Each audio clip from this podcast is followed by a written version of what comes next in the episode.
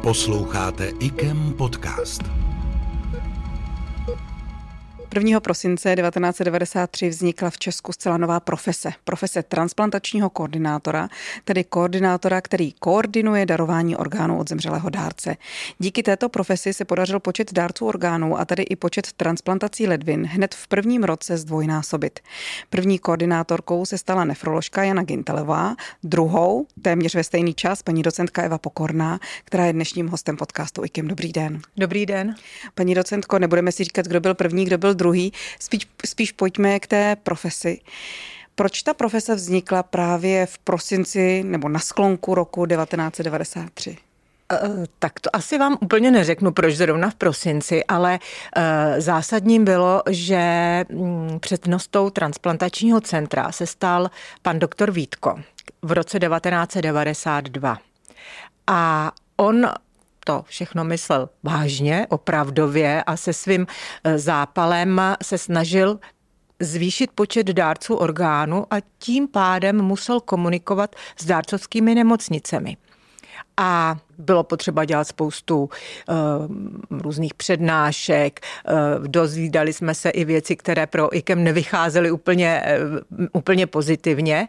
A k sobě si vzal uh, moji kolegyni, Eh, Janu Gintlovou a měl velmi šťastnou ruku, protože Jana svým půvabem a eh, takovým odhodláním a razantností eh, vlastně strašně ve vztahu k těm dárcovským nemocnicím tomu napomohla. Takže a byla taky po revoluční doba. Ta doba byla svým způsobem pionýrská ve všech ohledech, že jo. Pojďme teď k té profesi jako takové. Co jste tedy v roce 93 v prosinci, respektive 94 a následující dělali? Um, do té doby, jestli bych mohla trošku k té historii, uh, do té doby uh, vlastně pokud byl v regionu IKEM uh, dárce, tak lékaři, intenzivisté, anesteziologové volali na telefon, který bral sloužící lékař na mm, tenkrát třetí výzkumné základně, což byla nefrologie. A ten uh, napsal základní papíry, základní vlastně iniciály a pokud dárce shledal vhodným, tak uh, kontaktoval chirurgy a domlouval se odběr orgánů právě v té dárcovské nemocnici. Některé nemocnice dokonce odebíraly orgány sami v té době a řada z nich pak nebyla použitelná k transplantacím. Takže tohle to všechno se změnilo a postupně eh, jakoukoliv teda informaci od Ára jsme přijímali my.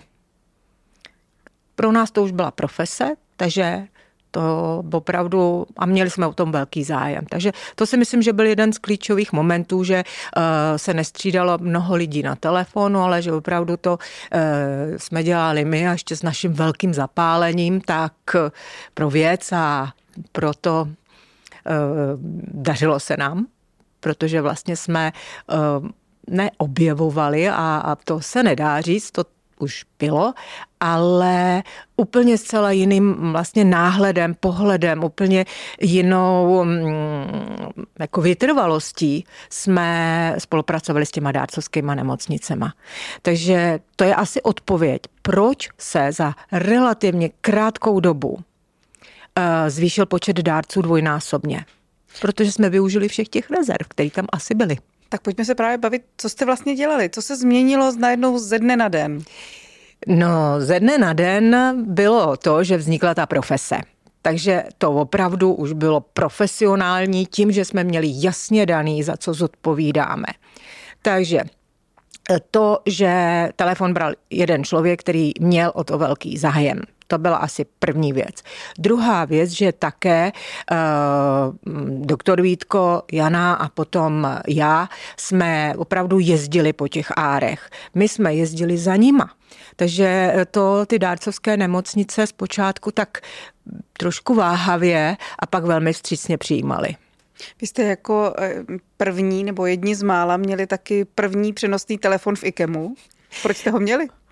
No, protože jsme potřebovali ho mít, protože jsme potřebovali být pořád na příjmu tak, aby jsme zajistili tu službu 24 lomeno 7. Ono s tím telefonem to byl opravdu jeden z prvních a už v roce 92 si myslím, že ho eh, IKEM koupil pro tuhle eh, koordinační hm, činnost, tak eh, to byl mobilní telefon, který vážil skoro asi 6 kilo. Nosili jsme ho jako kufr. A ještě pořád eh, někde anténa nás jsme zatrhávali anténou a taky pokrytí signálem nebylo úplně ideální. Ale byl to velký vlastně krok pro to, že jsme byli opravdu 24 hodin denně na tom příjmu. A nemohlo se stát, že bychom o nějaký telefonát zmeškali. Nebo se dárcovská nemocnice nemohla dovolat. Jak vlastně vypadaly ještě ty dřevní doby, když to teďka porovnáte třeba se současným nebo s lety krátce minulými? To bylo něco, co vlastně vznikalo, takže to bylo mimořádně, ale mimořádně náročné. Eh, časově, protože my jsme vlastně v té práci žili, bydleli a to, taky to bylo emočně náročné a i to prosadit to i v rámci IKEMu nebylo úplně jednoduché, protože předtím vlastně odebírali chirurgové eh, s tím, že ten lékař, nefrolog jim objednal sanitku, odjeli, eh, přijeli a tak dál a teď jsme se do toho spali my. A hoši nás ne vždycky rádi viděli, protože jsme vlastně byli mm, u toho odběru a teď jsme přesně sledovali dobu ischemie a tak dál a tak dál, ale časem e, se to velice změnilo, protože e, pro ty chirurgy to byla velká pomoc. Že se nemuseli vlastně vůbec o nic starat. Všechno jsme zajišťovali my a, a postupně krůčky po po krůčcích, tak jsme se stali součástí těch týmů. Co se týče uh, té doby, jak moc se změnila během těch 30 let? Myslím, té, té doby medicínské, odběrové, indikační. No, jedním z tím faktorů, eh, který vedl k zásadnímu zvýšení dárců orgánů, byla jednoznačně vznik té profese a v podstatě ty personální změny, které se odehrály.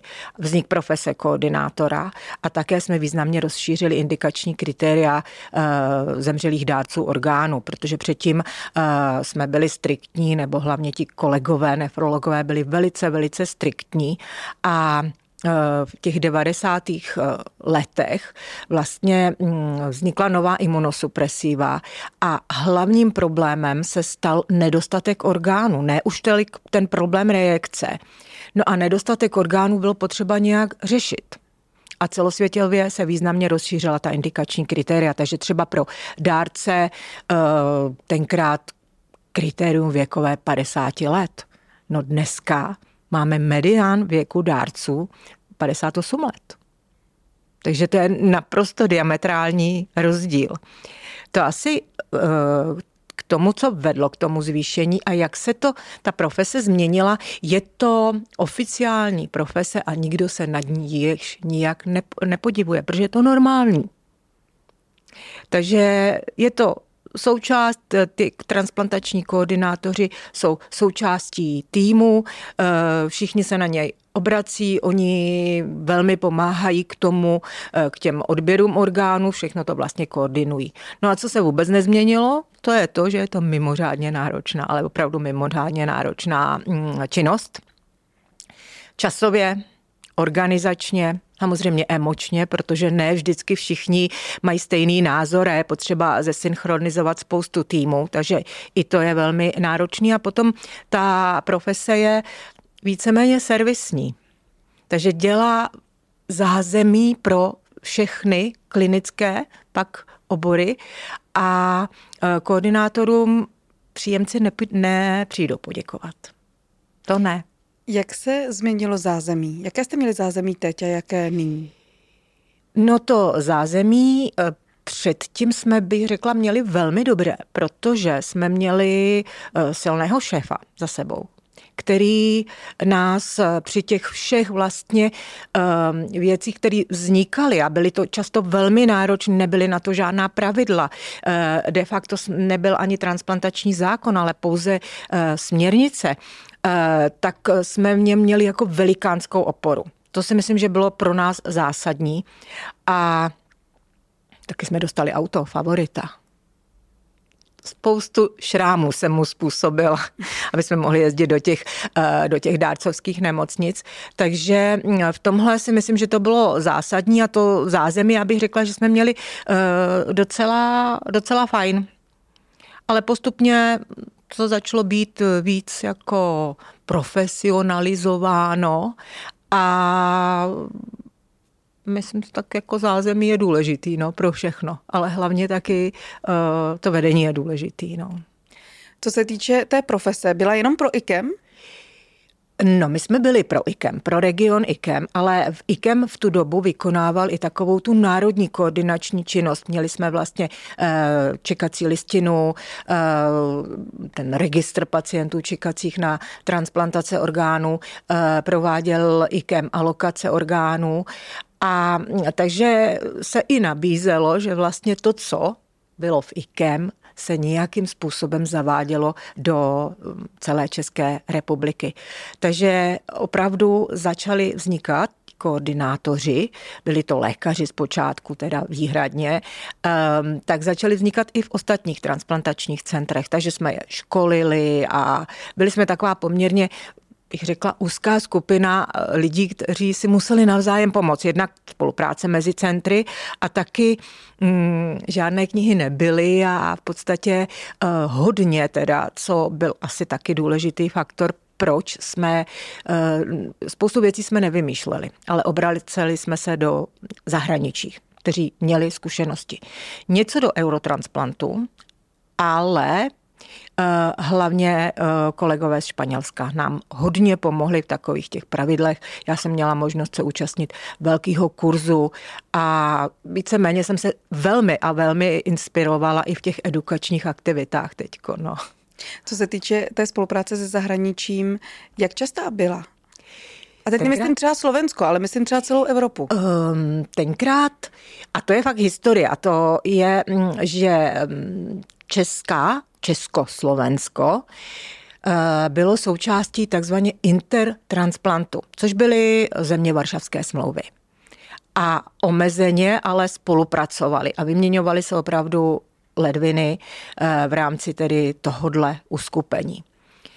Potom jsme byli součástí ještě takzvaně HIT projektu, což byl projekt, který eh, byl pod patronací Eurotransplantu, ale týkal se vyloženě pacientů jako hypersenzibilizovaných. To znamená těch pacientů, kteří vlastně neměli šanci, že v rámci malého státu budou mít ledvinu, která by mohla být pro ně vhodná.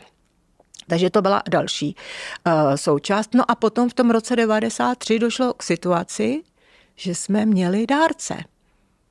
A měli jsme čekací listinu na ledviny, ano. Transplantace srdce, transplantace jater se prováděly, ale velmi, velmi málo. Takže řada vlastně orgánů od mladých dárců by nebyla využita.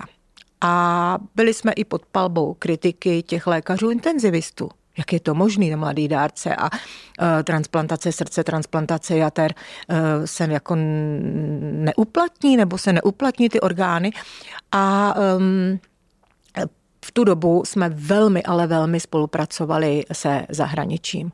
Právě ta spolupráce byla, že pro orgán, který, nebo orgán, pro kterého nebyl v České republice příjemce, tak byl nabízen do zahraničí do zemí eurotransplantu, ale nejen. Do, do, to, ta spolupráce byla víceméně mm, jako bilaterální, na základě dohody, nebyl to žádný systém v tu dobu, ale ty orgány našly svého příjemce, takže to eh, pak, když jsme psali děkovné dopisy a informovali ty, eh, ta ára, tak pro ně to bylo obrovská, obrovská satisfakce, že vlastně díky ním žijí někdo ve Švédsku nebo mm, někde, někde jinde, hodně teda jsme s Německem spolupracovali. A další věc, která vlastně, nebo kterou tuhle ta spolupráce velmi otevřela, bylo, že jsme uh, úzce spolupracovali s Berlínem, které, eh, to bylo centrum, které provádělo uh, velké množství transplantací jater a IKEM v tu dobu transplantace jater nedělal. V Brně velmi, velmi ojediněle. No a tím pádem jsme se mohli učit od těch nejlepších učitelů. Takže ta spolupráce pak vyloženě s Berlínem byla velmi, velmi jako byla oficializovaná a byla velmi intenzivní, takže tam stážovali intenzivisté, samozřejmě chirurge, chirurgové, ale i třeba koordinátorka e, měla možnost tam být a, a tak dál. Takže e, díky tomu jsme velice rychle jako IKEM e, e, rozvinuli program transplantací jater na dobré jako profesionální úrovni, protože i eh, první transplantace jsme dělali ve spolupráci s tím Berlínem, že přiletěl třeba profesor Neuhaus a jeho kolegové a tak dále a tak dále. Pojďme teď zpátky k té profesi toho koordinátora, nebo k té práci vyloženě toho koordinátora. My se bavíme o tom, nebo jsme zatím mluvili o tom, že jste byli dvě na začátku. Jak se ten tým rozrůstal? Ten tým se postupně rozrůstal, protože jenom když si uvědomíte pokrytí, tak jsme byli pořád vlastně v práci. S Janou jsme se střídali, ale ještě jsme do toho dělali různé výběry, eh, právě alokace těch orgánů, jezdili jsme na ára, takže to opravdu bylo jednoznačně neúnosné pro dvě osoby. No a uh, oslovili jsme uh, sestry, sestru konkrétně, to byla Mirka, uh, a která pracovala na sálech a měla k tomu velmi, velmi blízko, protože ona vlastně byla součástí těch odběrových týmů jako e, sestra instrumentářka.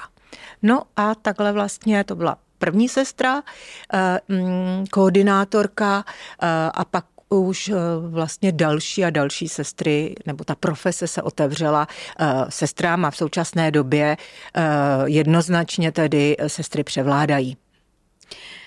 Kolik jich teď je koordinátorů na ten region IKEM? Na region IKEM těch koordinátorů je sedm. Změnila se stejně jako počet lidí v týmu i ta práce nějak zásadně? No rozhodně se změnila ta práce, protože eh, je daleko složitější, daleko náročnější, ale tím, že je to víceméně systém, systematické, je to profese, tak to zase není náročné v tom si tu cestičku hledat. Jo? Máme na to postupy a tak. Ale ty odběry jsou velmi náročné, protože eh, provádíme třeba mm, odběry jater, eh, která se rozdělí pro dva příjemce, nebo se musíme synchronizovat s týmy, které mají na starosti příjemce a řada těch příjemců je třeba na mechanické podpoře srdeční a eh, zase je potřeba časově naplánovat tak, aby mm, ten orgán, tady konkrétně srdce, mělo co nejkratší eh, dobu ischemie.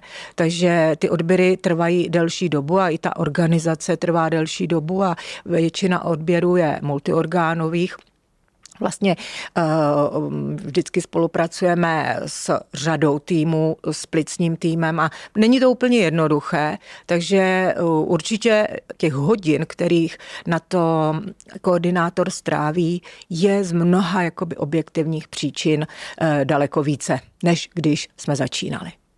Změnily se i postupy nebo možnosti s nástupem samozřejmě počítačů, mobilních telefonů, no, jako bez zesporu, ale... Mobily bez zesporu.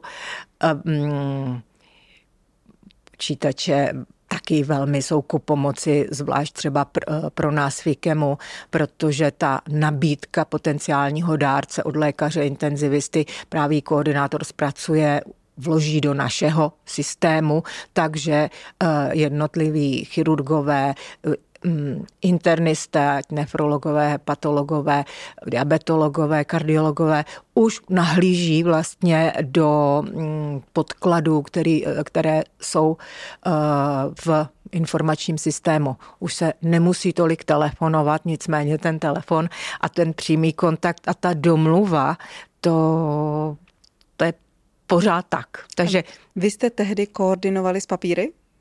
No jenom s papíry jenom z papíry, protože vlastně uh, byl rok 93 a mm, měli jsme počítače, počítač, který právě v něm byli uloženi příjemci, potenciální příjemci ledvin a to bylo jako zařízení v místnosti.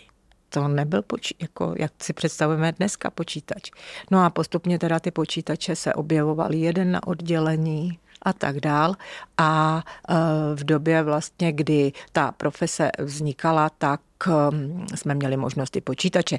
Ale my jsme ho měli, bychom mohli psát ty děkovné dopisy a vést statistiky a tak dál, ale už jsme se nedomluvili, že jo, nebyl e-mail. Velkou výhodou byl fax. Do té doby nebyl ani fax dostupný. Proč podle vás, člověka, který stál u zrodu této profese, je koordinátor důležitý pro ten dárcovský program?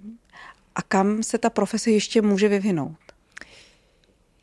No, koordinátor, já bych skoro řekla, že je zásadní. Samozřejmě se to takhle říct nedá, protože uh, ta transplantační medicína je jednoznačně týmová medicína, takže každý hraje nezastupitelnou roli, ale koordinátor vlastně koordinuje svým způsobem řídí všechny týmy. On jediný ví, co se vlastně přesně teď děje, co se má dít, kdo kdy přijede třeba k odběru a tak dál. Takže ta role koordinátora je nezastupitelná.